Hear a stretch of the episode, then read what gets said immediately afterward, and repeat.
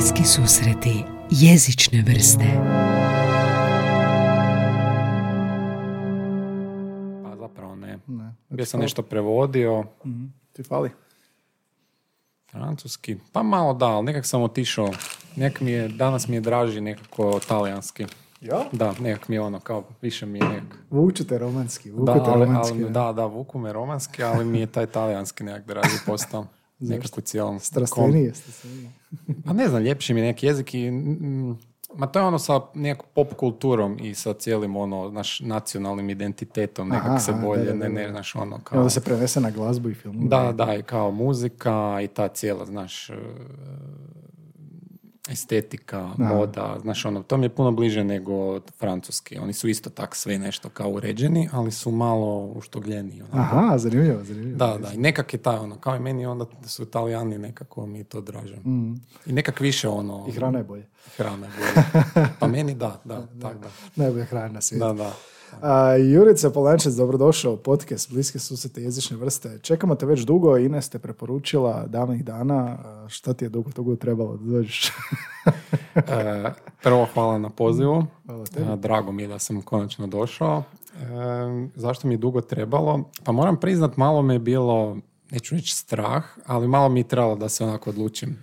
Htio sam biti u nekom pravom stanju, pravom uma, stanju uma, da se mogu onako, da mogu sve ispričat kako, kako hoću. A slušaš, rekao si mi prije snimanja, slušaš tone podcasta. Da, pa da, si- to ne, da, da. Ja misliš da si nekako već formirao neku ličnost? Jer kad slušamo podcaste, bar mene za moderatore, nekako formiraš, kopiraš a, nekakve obrazce govora. Jel misliš da sad već to... Da, da, da, da. Da. I s obzirom da ja to većinom slušam dakle, na engleskom, američki, čak ono kad govorim engleski, nekako imam taj da, da? malo, malo taj eh, engleski za diskusije. Ono, Engleski za u- Podcast engleski. Podcast engleski, da, da, i taj neki, tak da ima, ima tu nešto, da. A, eto, dobrodošao podcast, drago mi je da si konačno tu. Ovoga, imamo sto tema za proći. A, krenio bi vrlo ovoga početkom tvojih nekih jezičnih susreta, ali za početak neka te ljudi upoznaju. A, dolaziš nam iz susjedstva, na FFZG si. A, viši asistent? Više asistent, evo već dvadesetak dana. 20 dana? e, pa čestitke, da, bravo. da, da, svježe, friško. Svježe, da. friško iz da, pečenja. da- Još mirišem. Još više. A, šta radiš na FFZG-u? Viši asistent na čega? Na čemu? Dakle, radim na odsjeku za lingvistiku, na katedri za poredbenu i indoeuropsku lingvistiku. E, znači, predajem, bavim se znanošću, bavim se administracijom, to moram uvijek spomenuti. Da, da, nema bez administracije. Bez administracije drugog, to da. moram, ono, kao mora se tu zabilježiti. Daj mi rasporedi u postocima, mi rasporedi znanost, predavanje i administraciju. Pa ovako, na papiru bi to trebalo biti e, 10% administracije, mislim 25 30% nastave, ostalo znanost, ali da. 90% administracije. A nije, nije tako strašno, ali zna biti momenata kad bude dosta toga, ali mm, mislim, teško je procijeniti točan uh, raspored zato što predavanje i nastava nisu cijelu godinu, tako da se to Da, da, u tom nekom omjeru iznivelira koji te administrativne obveze koje su u nekim dijelovima godine, tako da to tu tako nekakvi ispadne. Trećina 10% i ostatak je onda znanstveni rad. Jel? Da, da, ja bih rekao da to tako nekako ispadne. Šta te dovelo do ovog znanstveno-nastavničkog rada? Gdje počinje tvoj neki jezični put? Gdje si... Hmm. Kako si došao do poredbene lingvistike? To ću pitati. Gdje, gdje je osnovna škola, vrtić? kad Pa ovako, neki- kod mene zapravo sve počinje ne sa jezikom, nego sa povijesti. Ja sam ono, ko klinac bio dosta frikas za tu povijest, Da? ono da, da posebno ovako zapadnoeuropska povijest, ono engleska, francuska, srednji vijek, tako. I to je to, to je malo, to je neki početak, nisam zapravo uh, kad sam bio klinac imao neki osjećaj da me zanimaju jezici ili da imam ikakvog talenta za to. Nekak, nikad nisam išao na neke u škole stranih jezika. Učio sam u školi, tako engleski i to.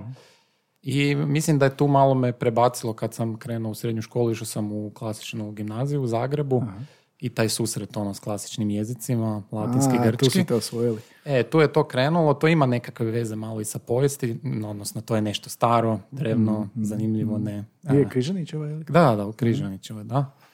E, I tamo, ono, profesori koji su predavali te latinski i grčki često su se ono referirali na to, govorili su o tome kako su to stari jezici, kako su oni povezani, dakle to su indoeuropski jezici, kako su srodni hrvatskom, koje su neke riječi slične, kako znamo da su srodni. To je bilo stalno... Sjećaš se toga, jel? Da, da, to mi je ostalo u sjećanju.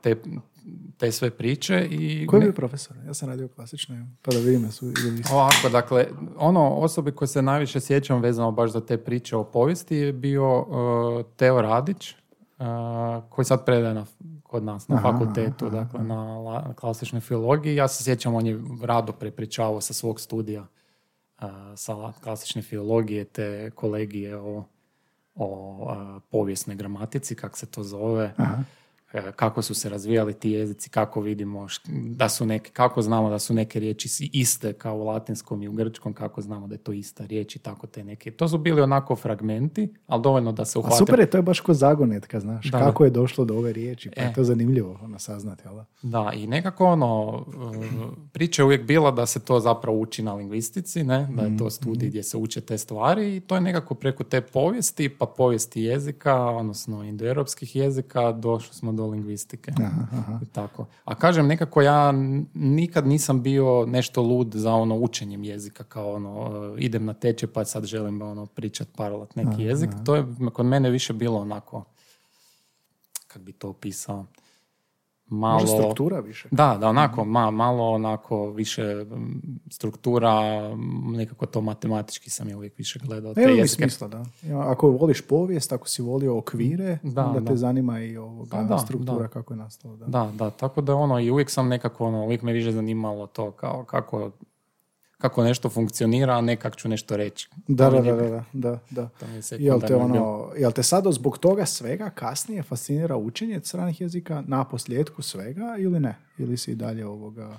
Pa to mi je onako interesantno ovako kao što kao mnoge druge teme, to nije nešto što mi je mm, primarni neki interes, ali je zanimljivo, da, uvijek, mm ono, uvijek se pitam neke stvari, mm kako, kako savladati. Kako funkcionira. Da, Imam taj neki osjećaj da ono, lingvisti, ono, kako funkcionira, ne, ne ono, gdje se koristi, sad, sad ćemo mi pričati. Da, nego, da, i kako zašto? da, da, da, zašto i kako funkcionira, a ovo, ne bavimo se time da, e, kako ćemo napisati sastavak o svom danu, ne. Mislim, što je, što je zahtjevan isto zadatak, ne, to je potpuno jedna druga razina, ne.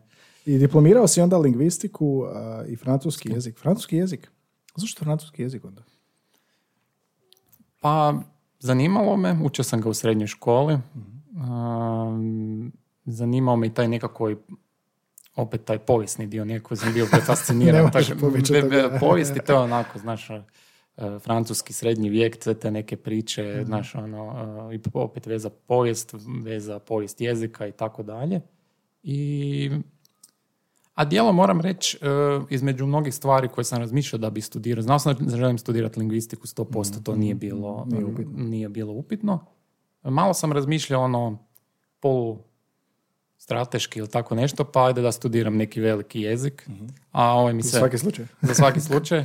A, i, a ovaj mi se već svidio već sam ga nešto znao i zanimao me i tak sam došao do toga. Mogu sam gomilu drugih stvari zapravo studirati, išlo je u raznim, moglo je biti tu, to je bila dosta opcija. Ima dobio si i nagrade za izvrsnost u studiju, rektorovu nagradu. Kako to ide, s ocjenama zbog ocjena ili? Pa ova nagrada za izvrsnost ide putem ocjena i nekako po dojmu. Mm. Primarno je po ocjenama, ali onda ako, ako se dogodi da e, više ljudi ima jako dobre ocjene, onda je nekako ili se dodijeli svima ili se nekog posebno izabere. Ja sad ne znam kako je to kod mene išlo, ali mm, uglavnom da, mi, mislim da sam imao dosta dobre ocjene. Mm. Ne mislim, znam. Znaš da si ima, sjećaš se, da. da Šta ti, kakav ti je, kakav ti je studij izgledao kad si ga prvi put susreo, studij lingvistike? Jel ti ono, očekivao se da će tako biti?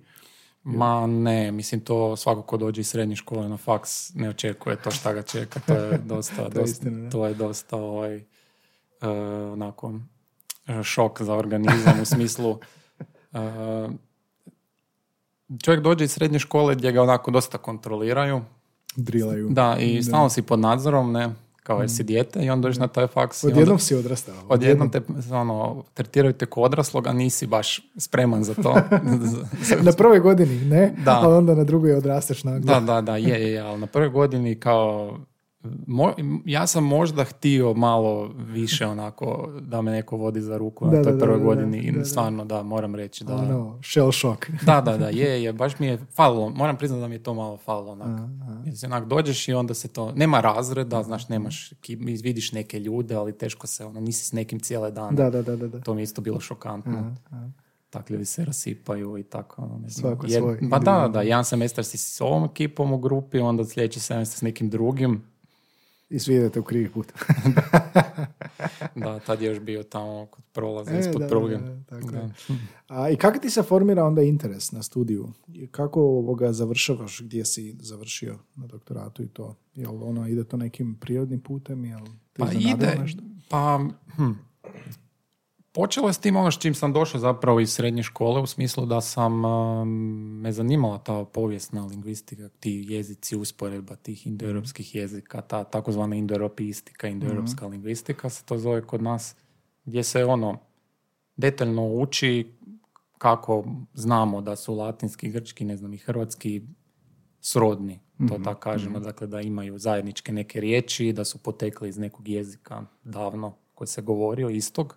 To je nešto etimo, etimološki dosta. Tako je, da, da, da, da, to su etimologije, dakle riječi se analiziraju, analizira se i gramatika, može se, dakle onaj, svako ko je učio latinski i grčki zna ono kad se ta dva jezika usporede da tu ima dosta sličnosti u deklinacijama, u glagolima i tako. I onda se na temelju toga može i ono i nekakve ono fragmenti, da tako kažem, gramatike tog nekog jezika koji nismo nikad vidjeli, ali se govorio nekad davno. Nema ništa zapisano, Nema ništa zapisano da to nego je pretpostavka. Da bi- to je nekakva hipoteza, ali da, kad ono uh, u svim tim indoeuropskim jezicima, nije u svim, ali u mnogima prvo lice jednine glagola je na m, onda pretpostavimo da je bilo i u tom nekom davnom jeziku. pra, pra, pra, pra, pra, da, praindoeuropskom, valjda je isto bio takav neki na, nastav. To je onako jedna ovako hipoteza, pretpostavka, ali smatramo da je dosta uvjerljiva s obzirom na dokaze. Mhm, mhm. I tako. I to, i to me vuklo. Vi ste e, lingvistički arheolozi na neki način. jel? A to je neka vrsta, da, Mhm. da, nekakva ono, um, um, a malo arheologije, malo genetike. Ja bih rekao, da. Čekaj, kad kažemo indoeuropski jezici, na koje jezike mislimo? Ili na koje porodice mislimo? To je porodica, to Mhm. nazivamo porodicom. To je ono skupina jezika koja ne, koju ne možemo više povezati s ni, ni jednom drugom skupinom jezika. Mhm. To je kao najviša razina, najviša moguća razina.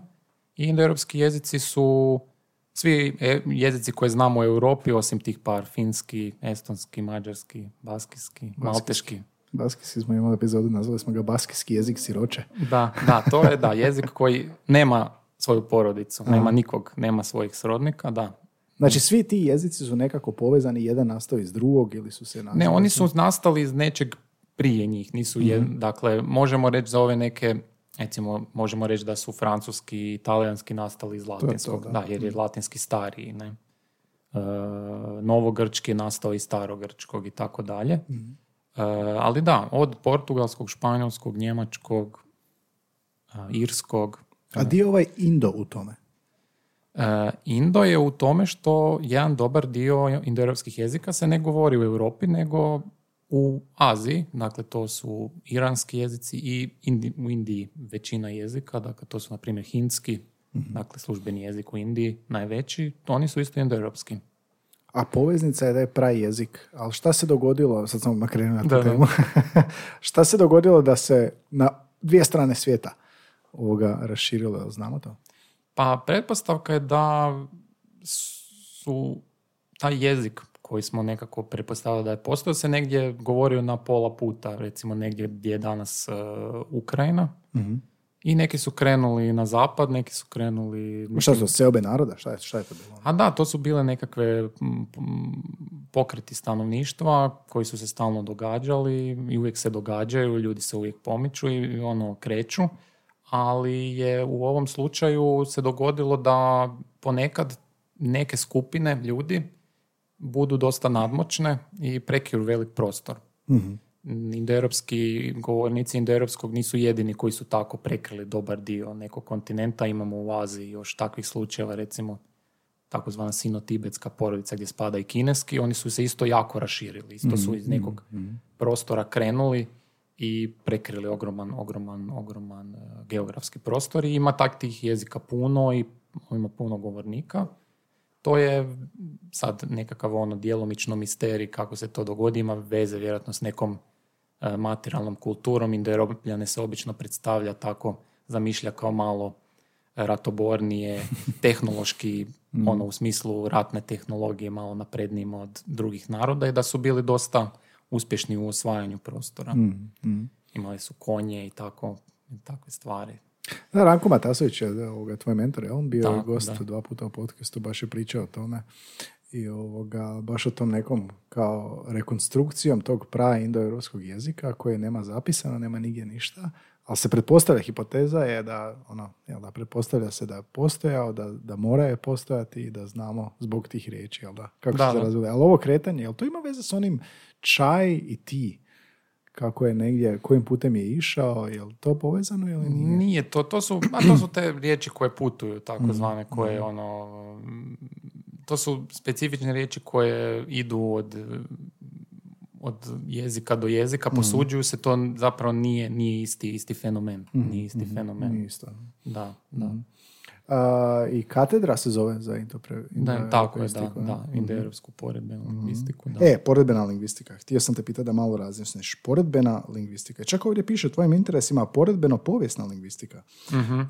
što uspoređuje? strukture jezika iste porodice ili što?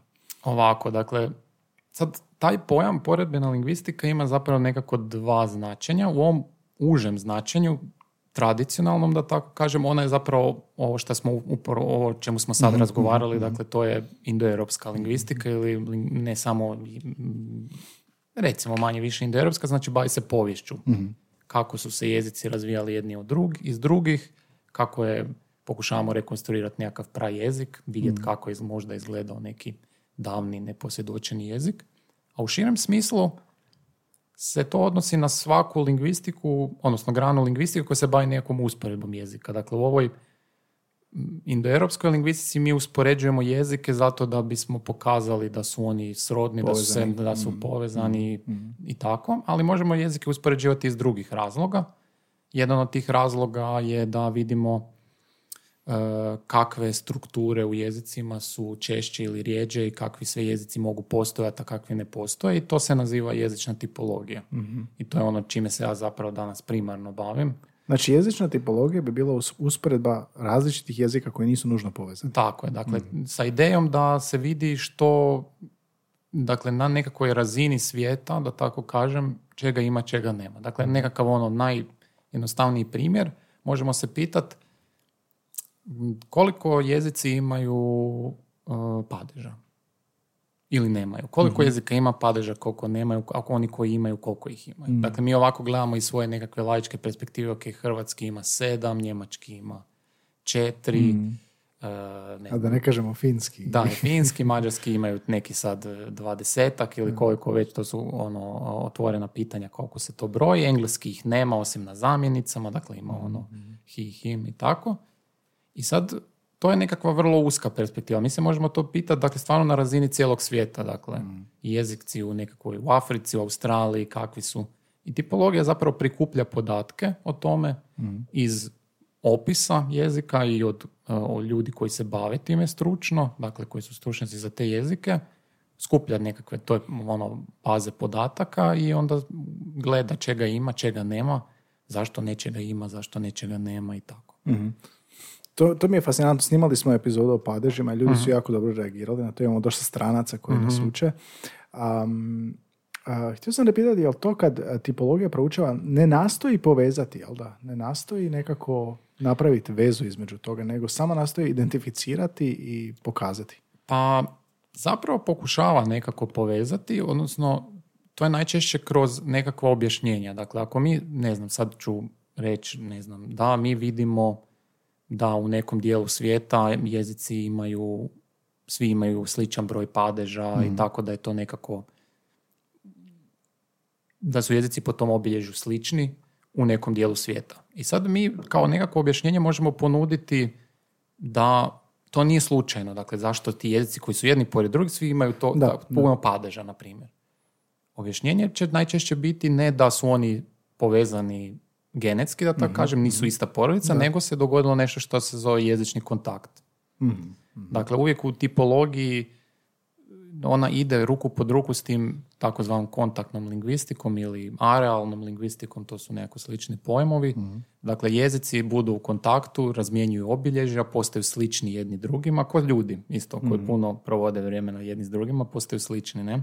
Ali ti kontakti su granični, kao geografski misliš? Tako je, da. Dakle, to je, dakle, najčešće proizlazi, često proizlazi iz toga da e, govornici jezika koji su blizu, bar u nekakvoj ono predmodernoj slici svijeta, naravno to je danas sve malo pošemereno, Da.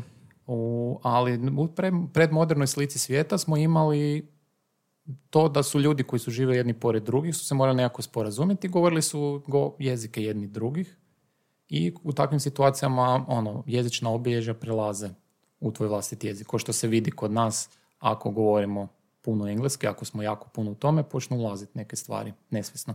E da, i sad ja to razumijem, ali ja sad cijelo vrijeme, pošto sam iz Slavonije, pokušavam shvatiti ovaj mađarski kontakt s nama. I to što si rekao, moderno vrijeme. Je, je li to danas drugačije? Mislim, mađarski je nama jako stran, čak i ljudi, ok, imamo dvojezične ploče, imamo ljude bilingvalne, ali jel se to danas događa na neki način? Pa to se uvijek, to je uvijek aktivno, samo mora postojati razlog zašto bi ljudi bili u kontaktu. Dakle, sad sa Mađarskom je na- nama situacija da smo mi u dvije odvojene države, nema nekog posebnog razloga zašto bi ljudi govorili mađarski, ali prije 1918. je bila drugčija situacija. I ljudi, posebno obrazovani, su bili masovno dvojezični. Dakle? Miroslav Krleža je da govorio tečno mađarski, vjerojatno uz hrvatski jezik koji je najbolje znao, ne i njemački.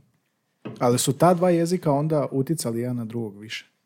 A sad, e, dakle, za nekakve ono ozbiljne utjecaje koji se tiču gramatike baš, na primjer sad padež, tako, to moraju biti stvarno dugi, dugi kontakti, dakle u tisućama godina se to broji. Aha. Ovo između hrvatskog i mađarskog su nekakvi kontakti koji nisu ni tisuću godina stari. Međutim, postoje neke hipoteze da način na kako izgleda danas mađarski, da i možda ima veze sa kontaktom Jel? sa slavenskim. Da, da. On je malo u nekim stvarima drugčiji od drugih a, tih uralskih jezika, dakle on spada u uralsku porodicu. I čini se da, mislim, to je ovako otvorena hipoteza, nije ono potvrđena, ali je pretpostavka da se on malo je restrukturirao, da tako, to tako zovemo, stručno, pod utjecajem toga što, šta se dogodilo. Dakle, tamo gdje se danas govori mađarski su živjeli Slaveni.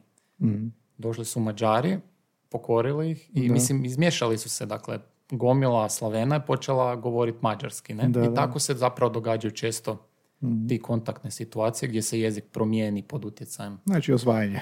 Tako je, da. Gdje, gdje zapravo osvajača ima manje, količinski, da, Da, tako da, kažemo, da. u broju ljudstva i oni moraju zapravo žive u većinskom nekakvom narodu i dogodi se, dogodi Da, se to potpuno ima smisla, zapravo nikad ne razmišljaš o tom. da, jer slično se dogodilo samo malo sa drugčijim ishodom u Engleskoj, ne? Tamo nije jezik osvajača prevladao, dakle francuski, ali je dramatično zapravo promijenio to kako izgleda engleski. Šta ono, sudstvo i to sve, jel? Pa ne samo to, nego engleski je ne, po mnogim stvarima tipičan germanski jezik, ali recimo po vokabularu, on je, mislim, vokabular je izrazito francuski, ne? to je, se baš jaš- jako se to vidi, ne? Jer postoje jezici koji su slični, germanski koji su slični dosta engleskom, recimo skandinavski jezici, ali oni imaju vokabular koji je dosta sličan njemačkom, ne?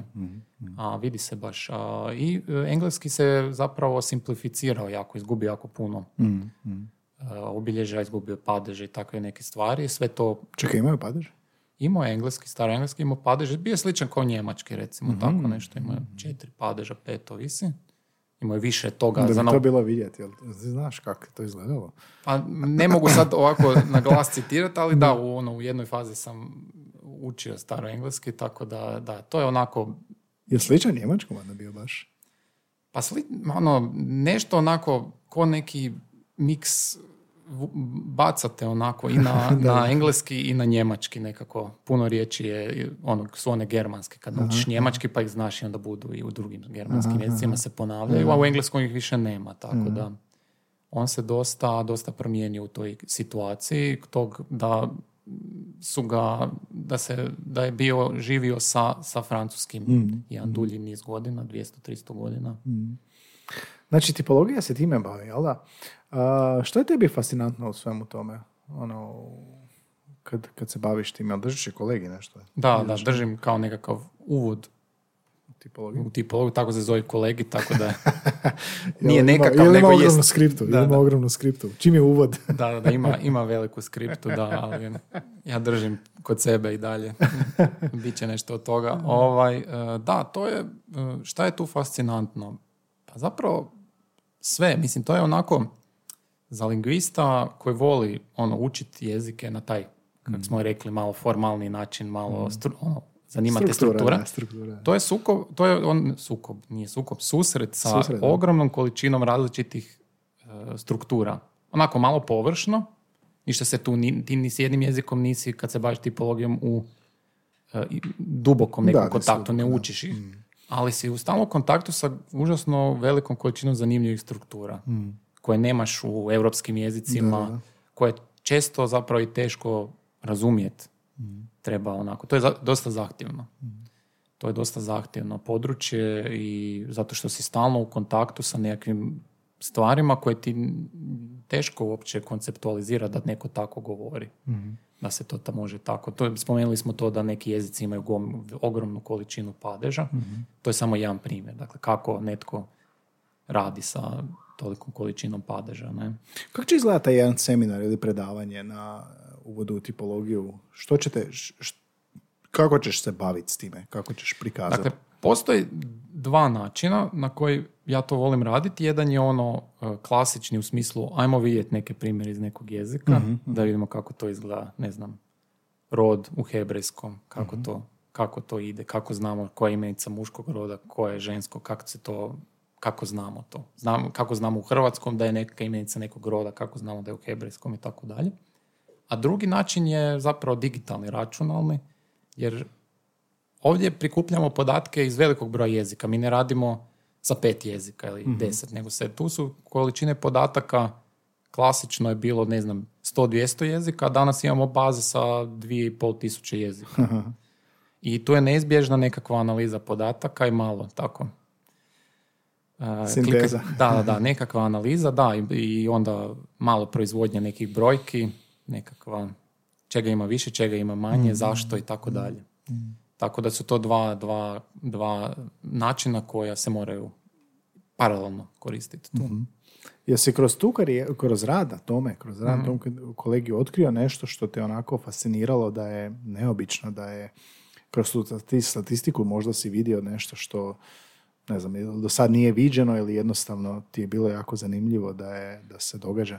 Ma, mislim, ne znam odakle bi počeo ja ono, valjda, ne, to se doslovno, ja znam nekad ono pripremat seminar pa izvučem neku ono bazu ili neki ono, za neko obilježje, sad sam spominjao padeže, dakle Da, ja da, za da. neku drugu stvar nađem tablicu, nekakvu podatke, izvučem, malo to provrtim, uvijek bude nešto.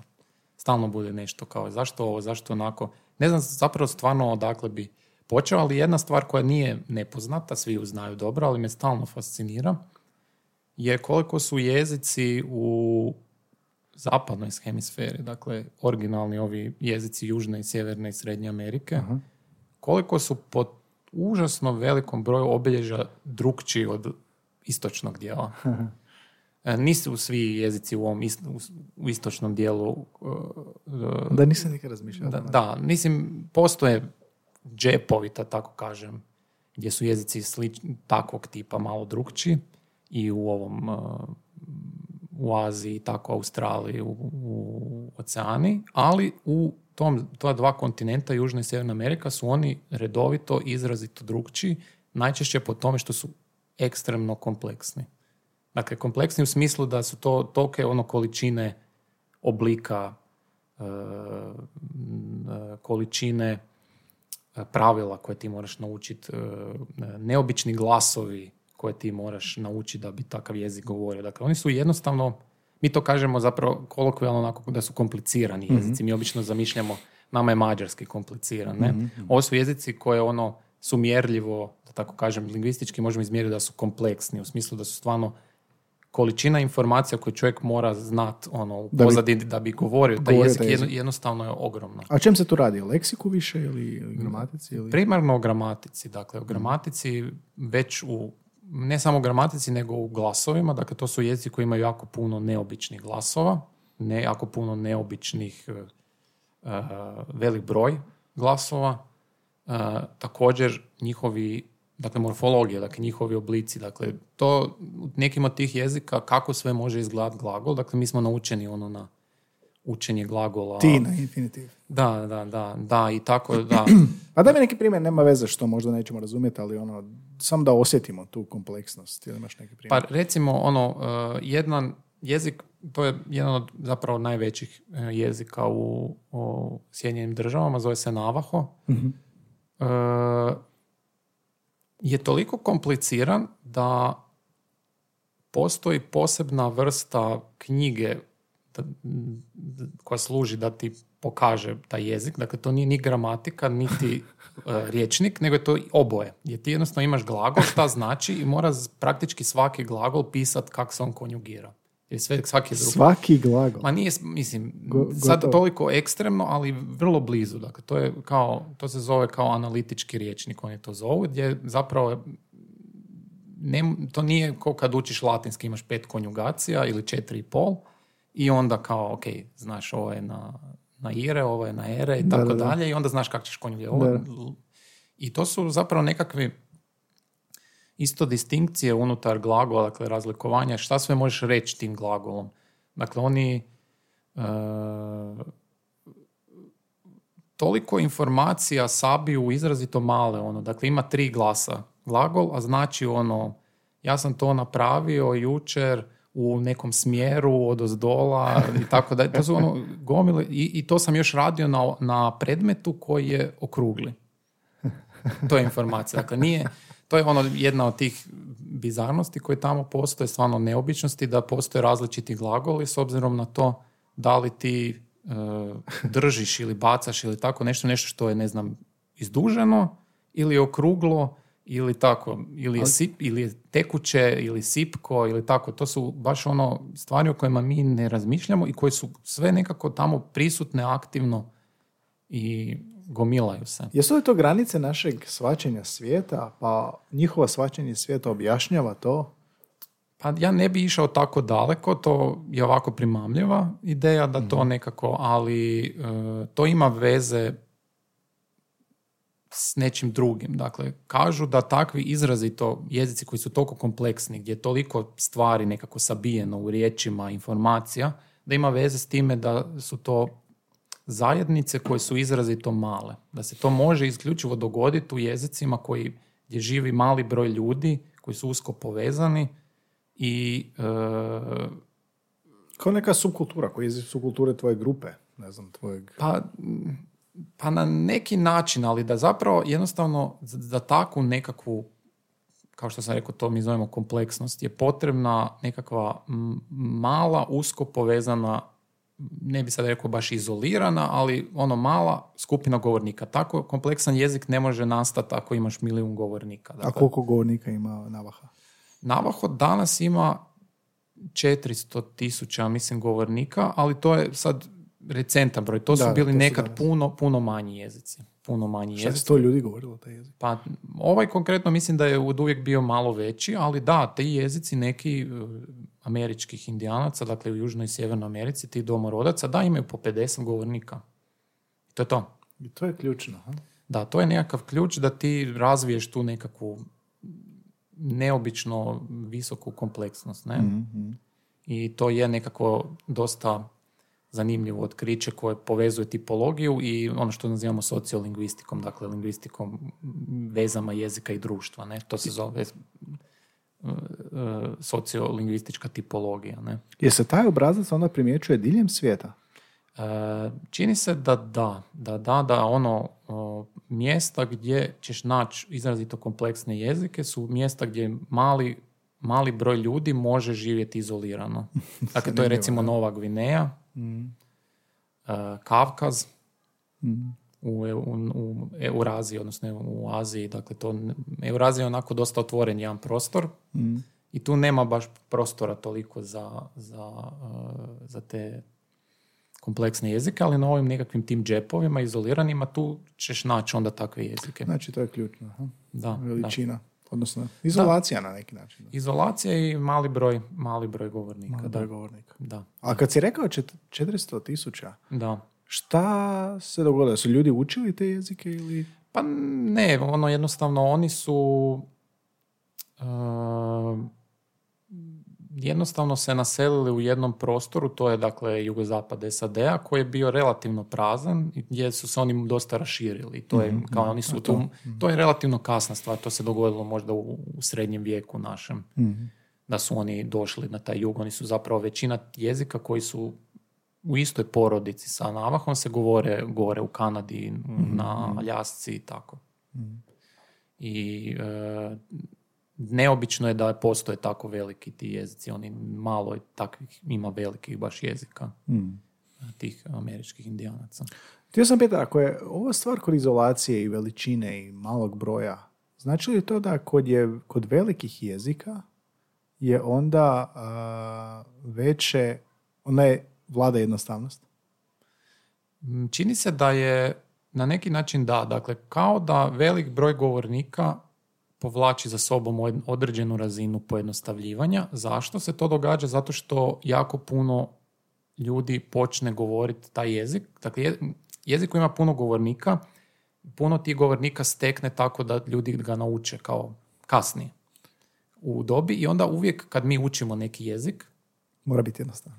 ne da mora biti jednostavno, nego ga mi malo pojednostavimo. da, to sam Dakle, mi nikad, mislim, mi vrlo često nećemo govoriti niti njemački, niti francuski, niti engleski sa onom razinom sa svim obilježjima koje su Da. kod izvornog govornika. Mi uvijek nešto dodamo, ne? A najčešće to bude u smjeru toga da si mi malo pojednostavimo, da nešto ne uspijemo uvući u taj... Ne, ne uspijemo povući iz originalnog jezika, ne uspijemo to od, ovaj, odraziti. Mislim, najjednostavniji primjer je to da velika većina nas, čak i oni koji govore jako dobro engleski, mi nismo u stanju reproducirati fonološki sustav engleskog do da. kraja. Imamo neki naglasak, ne razlikujemo sve vokale koje ima engleski. Slično je sa francuskim koji isto, to nije baš jednostavno. I sad, Pogotovo, da. da. I to onda se prenese i na gramatiku. Ne?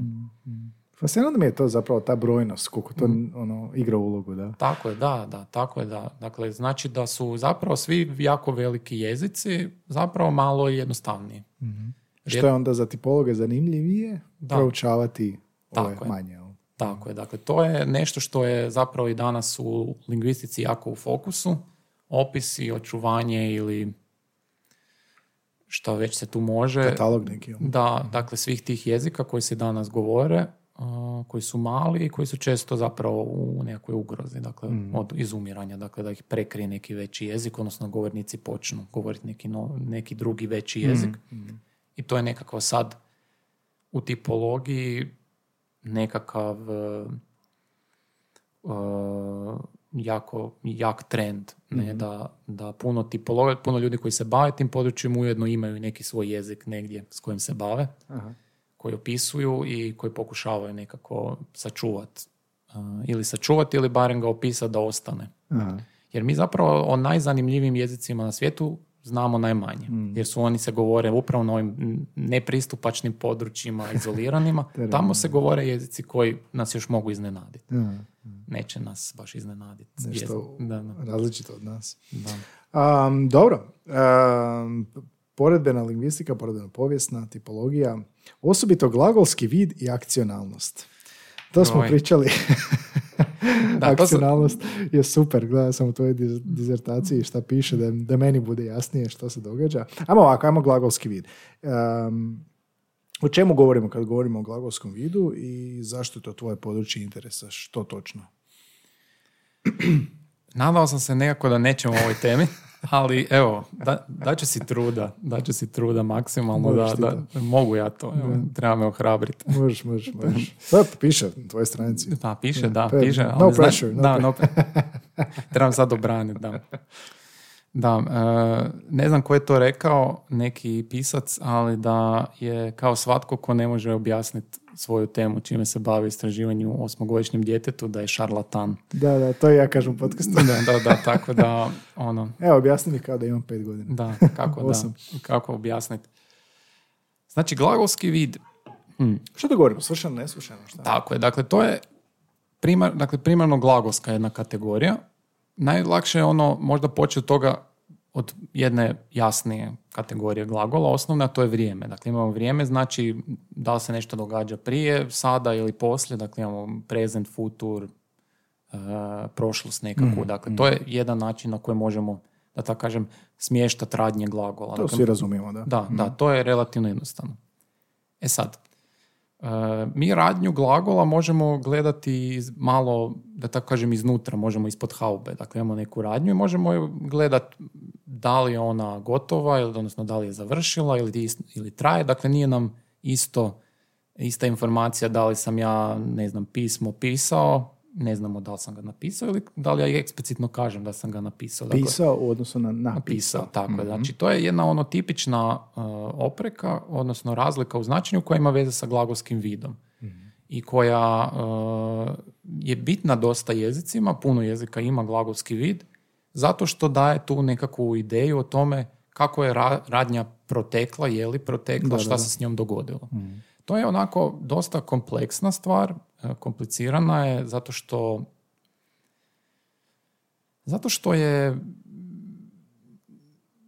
kad čovjek krene to objašnjavati nekakvim ono riječima, vrlo brzo se zapetlja. Vidi se da ono se vrti u krug, da e, puno toga što sad sam ja dao jedan primjer, znaš, pisati napisati, to je sad jedan izgodan primjer. A sada ti meni baciš neke još glagole ovo ono, već bi mi se tu, to bi već krenulo u nekakve Pa ima ono recimo ručam, može biti jel da sada, Da. još uvijek traje ili kad ručam, kad Tako je, završim da. s tim, jel? Dakle, to je primjer glagola koji e, zapravo ima oba vida.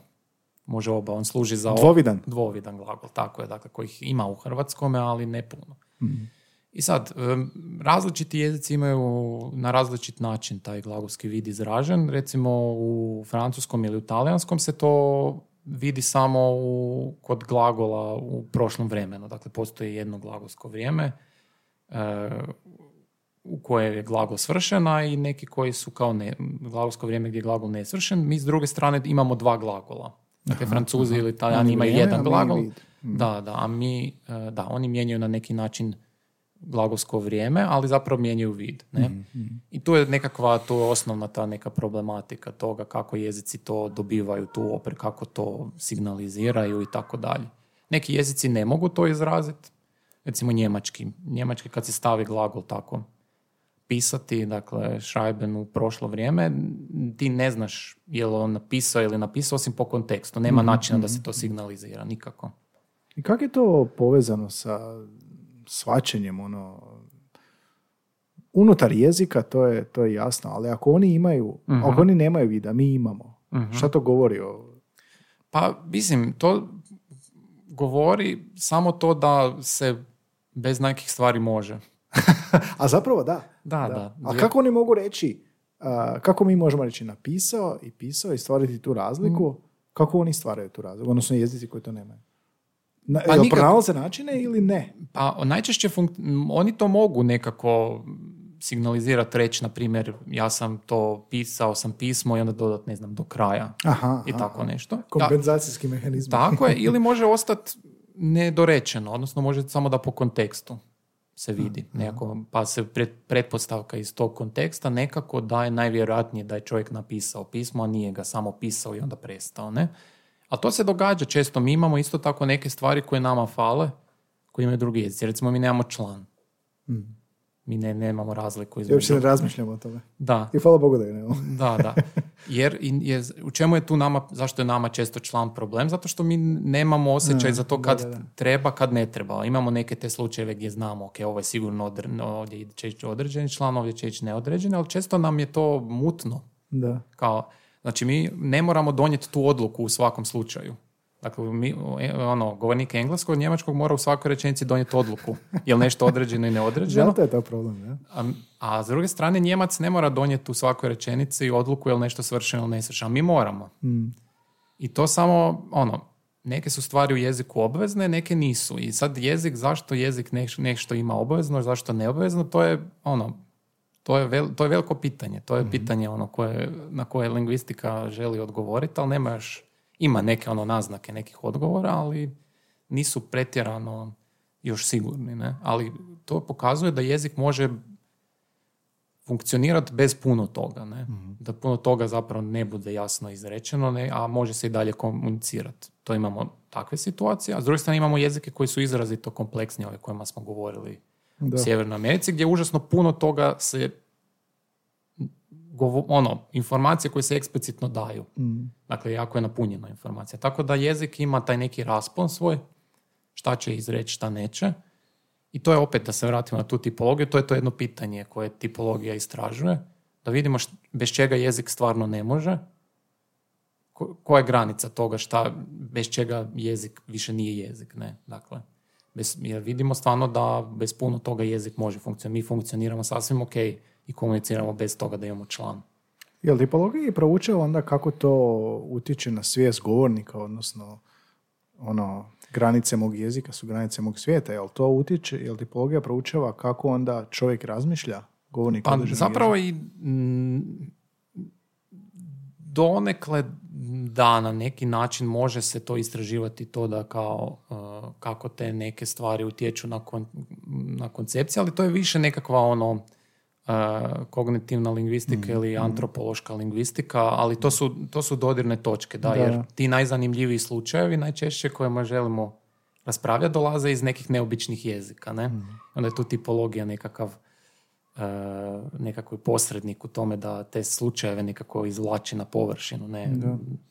Snimali smo neku epizodu jednu o, o Sapir-Whorfovoj hipotezi, pa onda kako recimo ovoga sam proveli neki eksperiment, pa njemački govornici njemačkog jezika će pripisivati muške osobine, odnosno pridjeve, imenicama muškog roda, odnosno ženske osobine, noć je lijepa, zavodljiva, a ne znam, busi čvrst, snažan, Mhm, dugačak.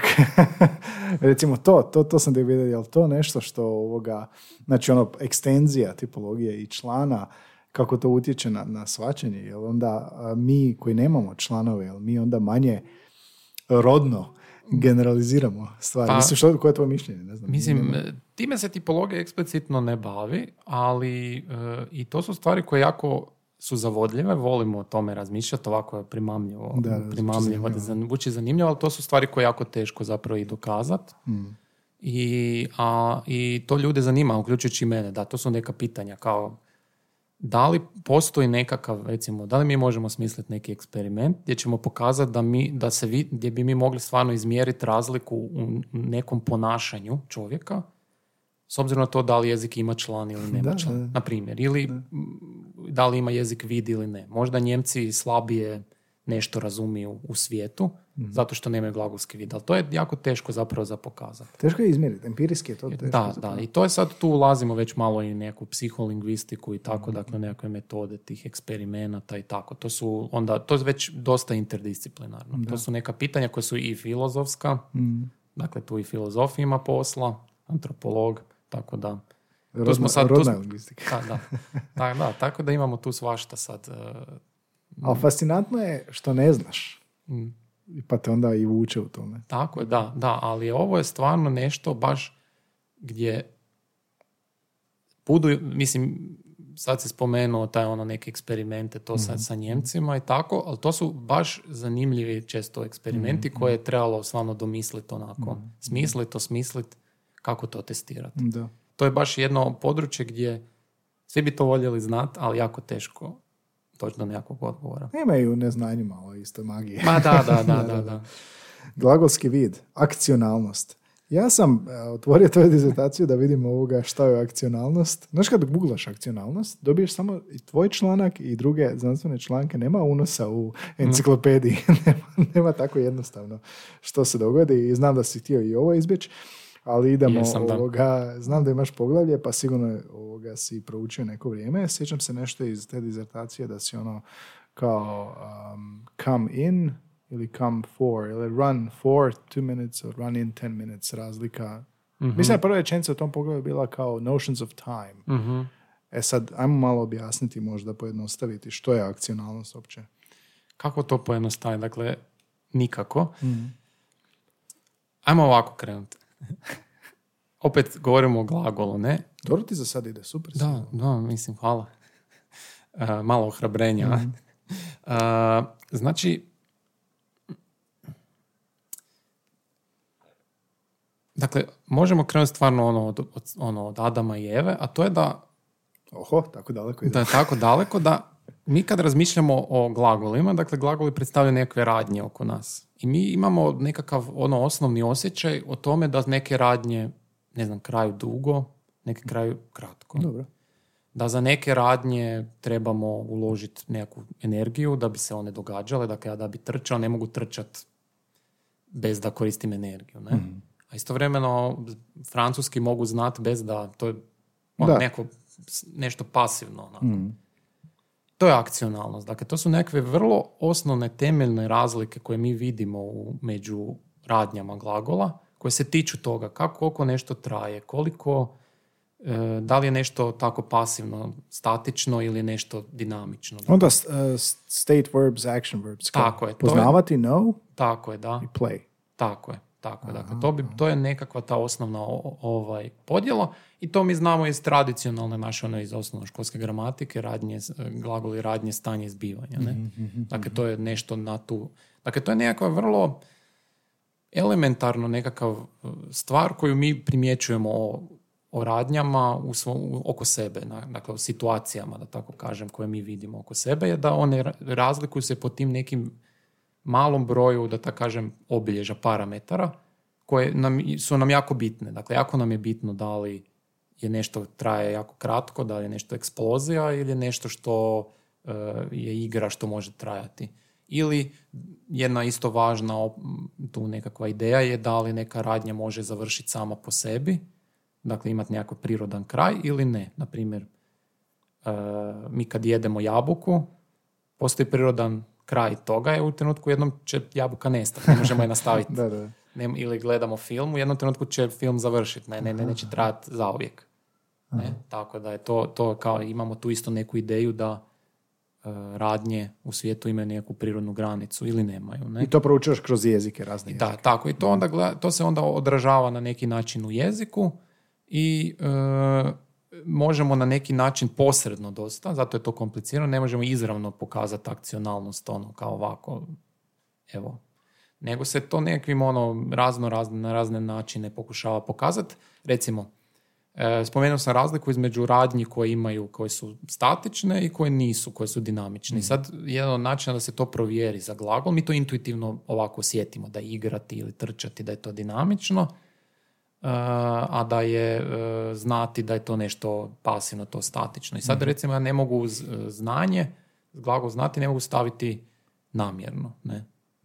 Ja namjerno znam francuski. Mislim, kao, mogu si zamisliti neki kontekst, ali to nema baš smisla, ne? Dobro. Dakle, to su nekakvi ti e, načini koje mi posredno možemo doživjeti nekako osvijestiti tu akcionalnost, ali kažem, to je komplicirana jedna tema, zato što to nije nekako jasno izravno odraženo u jeziku, ovako crno na bijelo. Nije to ko glagolski vid, mi vidimo jasno, znamo da je pisati nesvršen, imamo napisati, vidimo razliku, ima prefiks. Dakle, jasna je razlika. Aha, misli strukturno. Strukturno se vidi, akcionalnost nije strukturno nikako. Je li to univerzalno? Apsolutno, zato što proizlazi iz uh, obilježja, iz općih obilježja našeg svijeta, ne? To kako funkcioniraju stvari oko nas.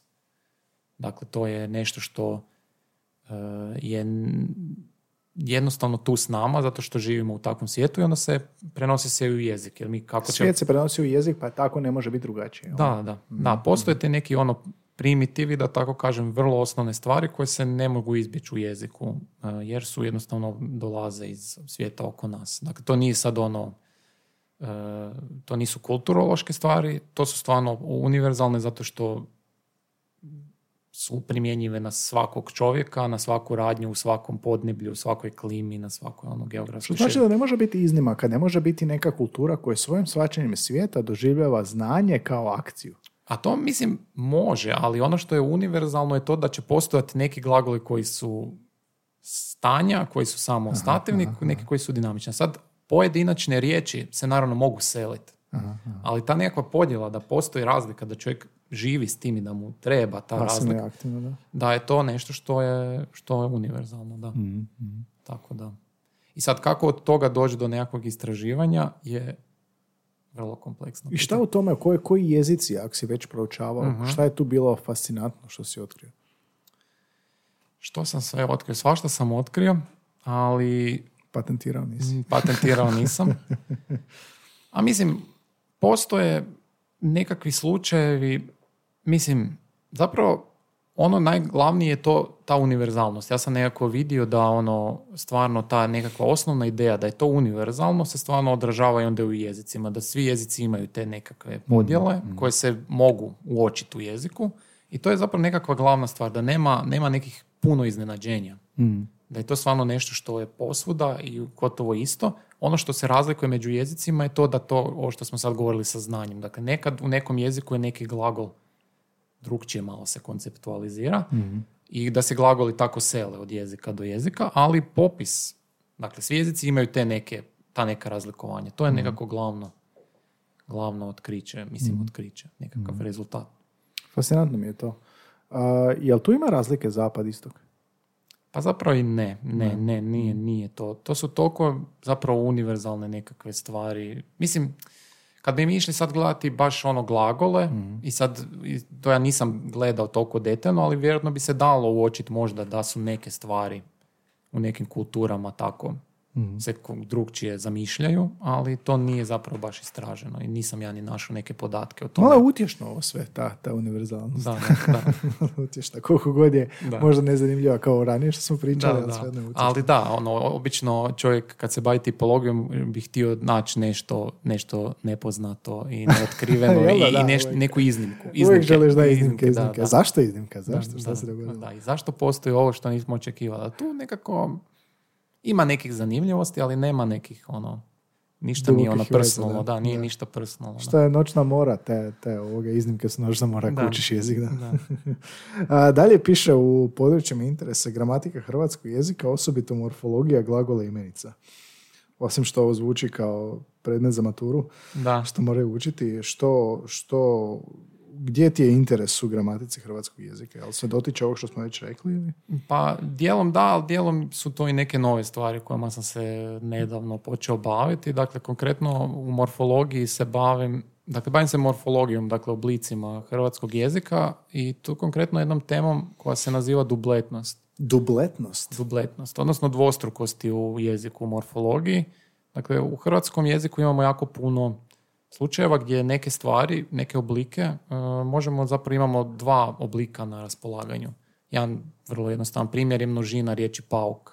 Dakle, možemo reći pauci, a možemo reći paukovi. Sad svako će imati odmah neko mišljenje koji mu je bolji. Da, da. Neko će biti e, pošten pa će reći da ne zna, ja ću reći da ne znam. Onako, oba mi Mene su... si iznenadio sa paukovi. Da, e, tako je, dakle, ja sam se možda i previše bavio time, pa su mi sve, sve mi se pomiješalo, ali da, to su, i to je vrlo prisutno u jeziku i ja već par godina sudjelujem u jednom projektu koji se zove Baza hrvatskih morfoloških dubleta, koji je zapravo smješten ono lociranje e, Zove se dvojba. dvojba, tako je. Genijalno. Da.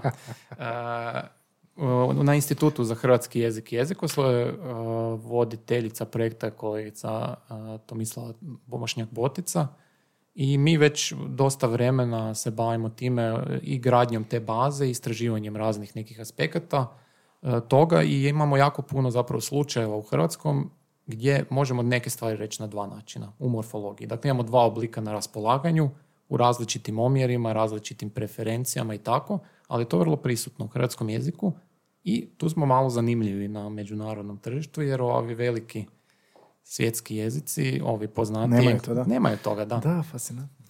To, o tome se počelo govoriti onako nakon što je neko napisao članak o tome u talijanskom gdje onako ima 5-6 primjera tako nekih glagola koji imaju dva oblika u, u, uh, u aoristu njihovom i a kod nas je to ono posvuda u, s- i u drugim slavenskim jezicima. Tako da smo mi, tu imamo jako puno, to je jako zanimljiva jedna tema, zašto postoje dva oblika. Jer Je to često, zbog sufiksa svih? Ne znam. Mm, To je onako stvarno zamršeno pitanje. Zato što ono, često razmišljamo o jeziku kao nekakvom ono optimalnom sustavu gdje kao bi sve trebalo jedan na jedan biti. Da, da. I to je kao nekakva ono ideja da kao zašto bi postojale dvije stvari ako nema nikakve razlike u značenju. Dakle, zašto možemo reći, ne znam, i paukovi pauci, zašto možemo reći označavam i označujem, ako to znači isto, ne? A najvjerojatnije znači isto. A činjenica je da to jezik čini se baš ne funkcionira tako, da nije skroz logičan. Što znamo, da nije često logičan, ali često se nelogičnosti u jeziku pokušavaju svesti na nešto što je tako privremeno. Ne? Sad se dogodila neka nelogičnost i to će se počistiti. Ne, kao, imat ćemo jedan, za 20 godina će biti samo jedan oblik. Ovdje imamo slučajeve zapravo gdje možemo pratiti da postoje tako dva oblika dosta dugo. Kad se prate ti slučajevi, Da. se ide u etimologiju, se ide nazad, se ide e, zašto? Mm, Da, mislim, mogu se objasniti kako su nastali, zašto imamo oba oblika, ali ono što je pitanje zašto oba oblika i, da, i dalje postoje, zašto ja nije ispao, zašto, zašto postoje, zašto, zašto ja nije pobjedio. Jer Je to dijalektalno? najčešće da, najčešće je jedan oblik došao iz jednog dijalekta, drugi oblik je češći u nekom drugom dijalektu i tako onda zapravo... uh, Onda je brojnost. šta? Onda je brojnost. Da, da. I kažem, uh, zanimljivi su slučajevi zato što postoje stvarno neke, neke situacije gdje imamo nekakvu ideju šta bi nam bilo bolje, šta nam bolje zvuči, šta nismo nikad čuli. Recimo, ako se pogleda u riječnik za riječ korijen, ima množina korijenovi, ima korijeni. Ne? I sad, ja mislim da svako ima neku intuiciju o tome koji mu je bolji i mislim da svi se slažu da je, da je ono, e, ko, da je samo jedan od tih onako bolji. A za neke stvarno I onda sumnjaš u sebe, znaš li? Da, da. Znaš li zapravo? I sad to je isto, i sad to je, to je dodatna dimenzija. Da li, da li to treba nazivati sumnjom ili je to jednostavno tako neko stanje gdje kao da je to ok, kao ne, ne znaš točno kažeš ono što, što će ti prvo doći. Ljudi spontano govore, često, mislim, ima primjera gdje ljudi u istoj rečenici upotrebe oba, jedan, oba moguća oblika nesvjesno. I problem nastaje tek kad čovjek počne razmišljati o tome. Da, bolje da ne razmišljam. Tako je, da, da, da. Ali čekaj, te riječi su standard. Oni su u riječnicima. Tako da, da, ne, da. Ne, ne, odvaja se kao standard od dijalekta ovdje kad se govori o tim... uh, Mi uglavnom dublete, Dubletima. da, da, dublete koje mi proučavamo su uglavnom zapravo sve standardne. Kao u nekakvim rječnicima će se navesti oba oblika. Ne? Tako da, dakle, ima, ima oba oblika navedena. Postoje naravno i neke dublete koje su nestandardne, ne? Ali u samom standardnom jeziku, tako kako ga mi imamo, dakle opisano u gramatikama, u rječnicima, ima jako puno tih dubleta dvostrukosti. Jer se pokušava na neki način od strane purista ili um, nekoga na neki način objasniti i preferirati neke od tih. Pa mislim, ovisi o kategoriji, dakle kod nekih kategorija tih dubleta postoje nekakvi savjeti, ali uglavnom e, za mnoge od tih dubleta nema, nema zapravo, jednostavno se Fundamenta nema, nema. Ne, nema nekakvih, nema nekakvih e, pokušaja da se nešto proglasi boljim, iako ljude, mislim, obi, ono, nestručnjake, dakle, ono, regularne, klasične, obične govornike, zanima što bi bilo bolje, ali zapravo nema e, sa strane norme često odgovora. Ja se ne bavim normom, meni to i nije toliko zanimljivo, ali to uvijek ulazi, ne može se odvojiti ta bavljenje hrvatskim od toga i sa tom normom. Ali da, mislim recimo jedan primjer gdje se gdje ima dosta savjeta su genitivi množine kod imenica ženskog roda, na primjer pjesma. Dakle, možemo reći pjesmi, možemo reći pjesama i tu se generalno ovaj oblik na i nekako se uvijek, nije da ga se brani, nije, nije nekako normativno zabranjen, ali je, ili nekako, ali je uvijek neko zadnji, kao bilo bi bolje ovaj pjesama. I tako za mnoge oblike. Dakle, ali tu opet postoji nekakva ono lagana preferencija, ali zapravo su svi oblici ok. Ne? I šta, šta baza radi? Šta baza radi? Kako to izgleda? Dakle, baza uh, jednom kad izađe, u njoj, ću se, u njoj će se moći zapravo pročitati prvo koje su sve te moguće kategorije dubletnosti, na primjer moći će se pročitati o tom imenicama ženskog roda u genitiv množine. Kako to funkcionira, koji su nekako, koliko ima tu primjera, koliko, uh, koje su mogućnosti i tako. Ti opisi će proizlaze iz naših istraživanja, ali će se moći pojedinačne imenice i kategorije i skupine, sve će se to moći pretraživati. Naprimjer, moći će se pogledati, ok, za imenicu pjesma, u postojećim nekakvim elektroničkim korpusima, dakle zbirkama tekstova, koji je oblik češći. Na primjer, postoji jedan korpus koji je, sastav, koji je sastavljen od e, književnih tekstova i od e, novinskih tekstova koji se zove Riznica i u njemu će se vidjeti, mi prikupljamo te primjere, moći će se vidjeti koji je oblik češći, da li je pjesama ili pjesmi i tako dalje. Dakle, moći će se to vidjeti, moći će se vidjeti koje sve imenice pripadaju u tu skupinu, koje sve imenice, na primjer, mogu imati tako i i, i a oblik a, i tako dalje. Dakle, nekakva bit će više zapravo za nekakvu opću publiku, u smislu da stvarno za nekakve imenice će svatko moći provjeriti, ok, da vidim za ovu imenicu, šta se s njom događa, kakvi su brojčani odnosi, dakle čega ima više, čega ima manje i pomoć za kontekstualizaciju, dakle kako, kako se ta imenica uklapa u jezik, dakle koliko ima takvih još primjera, jer je to zanimljivo, neke dublete su onako jedan, dva primjera, ne, dakle imamo ono, e, nogu, ruku i takve oblike koji su samo, ta, samo ti, samo ta dva, tako postoje sa U. Mogućnost, to je malo, a ove na recimo to tipa pjesama, pjesmi tih imenica ima stotina. Stotine, dakle to je jedan cijeli... Obrazac. Da, da. Drugi projekti koje si radio, mrežni portal za učenje, online učenje hrvatskog jezika, surađivao si. Tako je, dakle to sam, onako, to nije moje ono primarno područje bavljenja. Da, vidim da zvuči drugačije od da, sve što da, smo rekli to je bilo ovako jedan ono posao gdje ja nisam toliko uh, sudjelovao kao znanstvenik, nego kao mm, više nekakav uh, uh, neću reći ispomoć, ali nisam, to nije moje toliko područje. Uh, ali ono što sam na tom projektu zapravo naučio je, uh, naučio sam ono proizvoditi materijale za online učenje jezika. Dakle, to je bilo, to je dosta korisno. I Kako Dakle, je to izgledalo?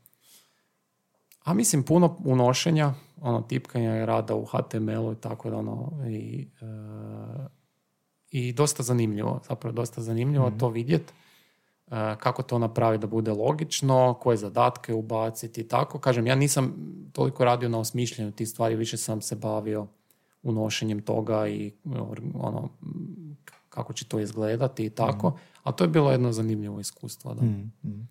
Onda ovo je više možda tvoje, Da. odnosno opće slavenski lingvistički atlas. Lingvistički atlas kao prvo zvuči fantastično. Da. Zamišljam atlas, onaj stari iz osnovne škole kad si Pa ga tako ga i, da, znaju. Mislim da ga i dalje tako printaju, da, da, štampaju.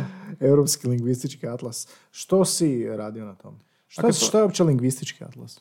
Znači, lingvistički atlas je očito atlas, karta u kojem se prikupljaju nekakve informacije iz gramatike, leksika i tako dalje na određenom prostoru, dakle sa spe- specifičnih točaka. Na primjer, jedna od stvari koje se tamo radila je se se prikupljale kako se kaže, e, kako se kaže neka riječ iz svakodnevnog jezika. Kava, recimo. Da, ili konj, na primjer, sad ću izmisliti, ili neki ono poljoprivred, ne znam, em, motika. Na točno određenim lokacijama. I onda se zapravo to prikazuje na karti.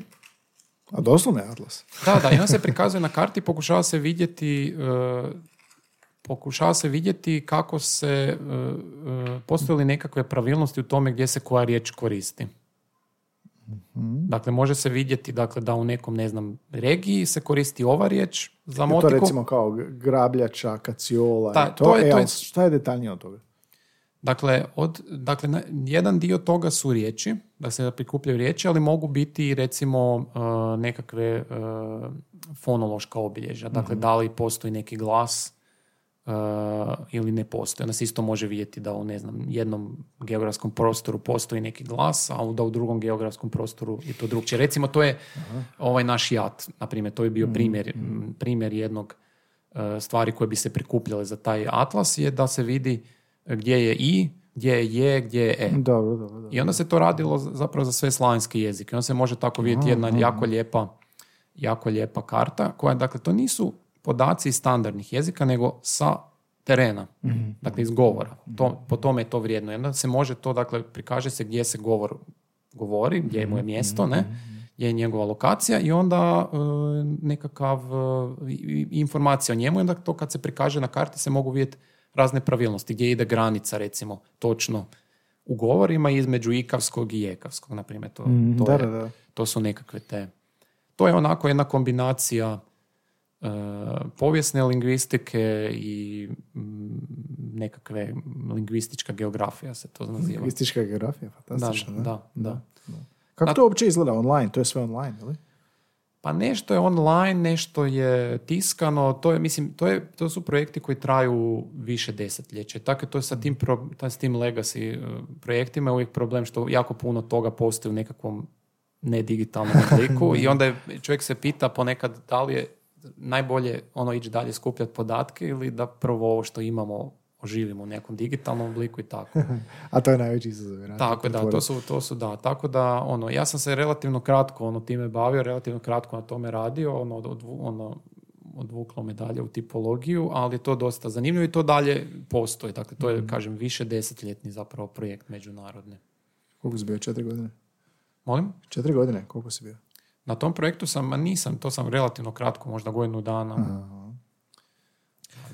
Htio sam te pitati kolegiji koji izvodiš jezici svijeta.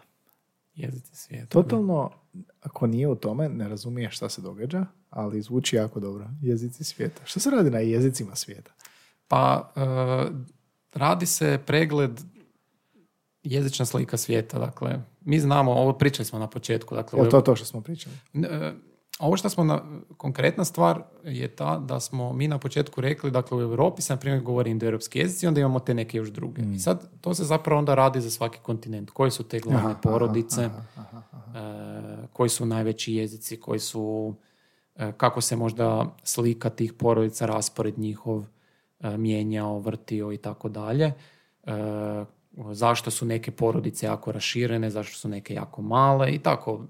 To je nekakav zapravo dosta u- ono osnovni uvodni kolegi na lingvistici e, gdje se pokušava gdje se na razini nekakvih osnovnih informacija pokušava dakle dat e, To zvuči jako zanimljivo, taj kolegij. Da. Zvuči kao opća kultura na neki način. Pa je, je. Dakle, mi imamo dakle, na studiju, dakle, imamo jedan prvom semestru, dakle, kolegi koji je indoeuropska lingvistika, koja je zapravo to slično samo za indoeuropske jezike, koji su svi indoeuropski jezici gdje se govore, koje su im neka obilježja.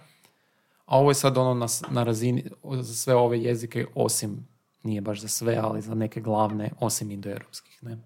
Kao porodice ili gledamo baš jezik? Ne, baš porodice, porodice se gledaju. Dakle, da, dakle, da, ne znam, nakon toga bi netko trebao moći nabrojiti, znati ono, koje su ono velike porodice u Africi ili koje su velike porodice u, u, Aziji, osim indoeuropskih jezika, dakle, koji, koju porodicu spadaju ovi neki jezici za koje svi znamo, dakle, na primjer, kineski, kako se zove njegova porodica, u koju porodicu spada japanski, ne spada ni u jednu, a i tako da. Koliko porodica ima? Četiristotinjak, Jel? Da. Od toga, mislim, jako puno su ovi e, zapravo izolirani jezici, jer oni se isto računaju kao porodice, samo imaju... Šta bi baskijski bio izolirani? Da, I da, porodica sama da, po sebi. Tako je, da. To je kao porodica sa jednim članom. Porodica se jednim Da, on je istovremeno... i- 400. 400 tinjak, da. A jezika oko 7-8 tisuća. Da. I to je teško izmjeriti, jel da? To je jako teško, To, da. to ne teško postoji, to je između, između, jel? Tako je, da. To je onako... m, Imaš neki broj, kak je došlo do njega, ne znaš, i stalno se mijenja. Tako da, Fascinantno. jezici se spajaju i dijele stalno, tako da... Da, da. Ovo je fascinantno sve, ovaj razgovor mi je onako kao neki pregled svijeta, baš ovo kako smo zatvorili, smo zapravo otišli iz, specifično malo u širinu, sviđa mi se. I ovoga, imam te za kraj pitati ono pitanje koje znaš da dolazi. Što lingvisti mrze? I u duhu ovog što si pričao, ovoga, što ti jezik predstavlja, to je nekakva niša koju smo tjerali kroz, evo sad 204. epizoda, 204. si. Um, u duhu ovoga što si pričao i općenito u duhu tvoje karijere koju smo sagledali danas i područje interesa i rada, a, što ti je jezik i zašto? Mislim, sad e, zvuče, zvučat će jako ono... Nema opravdanja. e, ne, ne, nema zvučat će onako, ono, ne- neću sad reći da mi je to sve, ali stvarno mi je to ono, jedan, ono, e, jako velik dio života na razne načine. Dakle, od ono, od toga da se time bavim ono profesionalno, do toga da ono volim učiti jezike, volim ih ono govoriti, volim ono se razmišljati o njima. I ne znam, m, razmišljao sam ono par puta da li bi se ikad u životu bavio nečim drugim i stvarno ne. Ne, kao e, dodajem stalno neke nove dimenzije tome kako se ono bavim jezikom. Sad je ono nekako najnovija je ta neka ono računalna, odnosno nekakvi ono Jel? da, dakle nekako ono statistika, programiranje i takve stvari, ali to i dalje bitno je da je to jezik, da se bavimo jezicima na, i ne znam, moram priznati da me to, to- jednostavno me užasno veseli. Dakle, i pričali smo, pričali smo o onom a, mom kolegiju i tako uvodu tipologiju i dakle Mhm. te tipologije, kad ono čovjek uzme te neke podatke, nešto to malo izvrti i uvijek bude nešto, znaš, uvijek nešto, stalno nešto Otkriješ, da. nešto zanimljivo, nešto što nisi prije vidio. Neki jezik ima nešto zanimljivo malo tako. Jer e, mi koji se bavimo tako tom tipologijom imamo naviku malo listat gramatike, ono, ne da, da bi naučili jezik, nego da nađemo, da malo vidimo šta ima u njemu. Da, da. I to je super. To je ono genijalno kad e, nađeš nešto cool, nađeš nešto ono neobično, nešto šta ti ono kao kak, kako da ja sad u svojoj glavi to sebi objasnim da to se tako kaže u tom jeziku, ne? I ne znam jesam li sad ono odgovorio di- jesi, direktno jesi, na pitanje, ali sve to mi je ono jezik, tak da. Sve. I lingvistika i ono živa tvar Mm, živa tvar. s kojom, s kojom radim, ono živim, da. To možeš na ploču napisati živa Da, tvar. tvar, živa. Nazvat- Jesi ti još nešto reći da sam zaboravio? Znam da si pripremio se i ti. Ma ne, Mislim. ma ne. Dosta sam pričao, ma šta ću, mislim šta ću sad još Dosta ovaj, sam pričao. Da, da, mislim ono, ma, ja, ono, kao, volim ja pričat, ali ima, ima granica. Treba, ne treba, ne treba gnjaviti ljudi. Ne treba gnjaviti ljude. koji Ljudi, ima, ljudi imaju svoje, ljudi imaju svoje. Da, ovaj, mislim da su fascinirani ako su ovoga, imalo, imali kontakt s jezikom, baš si ovoga pričao dovoljno ovoga i laički, a dovoljno popularno i dovoljno edukativno, tako da. Dobro, evo, stvarno se nadam da stvarno je tako. e, I meni je ovo bilo zanimljivo. Je, Je, bilo mi je zanimljivo, volim, e, volim, kažem, volim pričat i o jeziku. i o jeziku čak i, i, a, i ne samo jeziku, ali i ako je ovo nekome bilo zanimljivo i ako sam bio razumljiv, drago mi je, veseli me Napisat tako. ljudi u komentarima. Bez Pis- briga. ok, dobro, ću neću- sve. Ne, ne, možda, možda bolje, e, mislim nema, da nema, nema nazad. nema nazad, sad moram ono to je kao, to, da. izašao sam ono, izašao sam iz, iz špilje, Iz špilje, da, da, to da. je to. Nema nazad, nema Da. nazad u špilju. A, Jurice, hvala ti puno ovoga na ovom gostovanju. Baš mi je fascinirano. Uvijek pa pripremimo nekako, a, pitao si me za smjernice, ja ti pošaljem smjernice, na kraju smo otišli u svom smjeru. To tako uvijek bude. Jer jednostavno je fascinantno i to nekako odražava jezik. Isto Da. ovoga u svom smjeru i otkrivaš i objašnjavaš si. Baš sam se prepoznao ovome što si rekao, tak i ovaj razgovor izgleda. Um, tako da hvala što si bio na ovom putu um, slobodnog slobodnog hoda. Da. Hvala A, tebi na pozivu. I, Ništa, doći ćeš mi opet kad opet uđeš u neku bazu. A du- dvojba i dubleti, to je... To- Dođi mi da tako nazovem epizodu. Mislim, možem, e, mislim, evo, preporučam se samo za epizodu o tome. Mogli bi cijelu epizodu. E pa može, zašto ne? Da, A da, da, da, Dubleti, da, da. da, ću tome se da, jer to, to su hrvatski primjeri. Da, vratit će se, bit će, return. Vratit će se rode, da. Vratit će se rode. Odlično, hvala ti puno na gostovanju, slušajte nas opet idući ponedjeljak. Jurice, sretno dalje sa tvojim karijerom, sa projektima, sa znanstvenim radovima i s dolaskom ovdje opet. Hvala i lijep pozdrav tebi Pozdrav. i svima. Svima. Ajde, bok. Evo te na sat i 20, taman, idealno. Da. Jel ti dobro bilo? Šta? Jel ti dobro bilo? Je, je, dobro kao.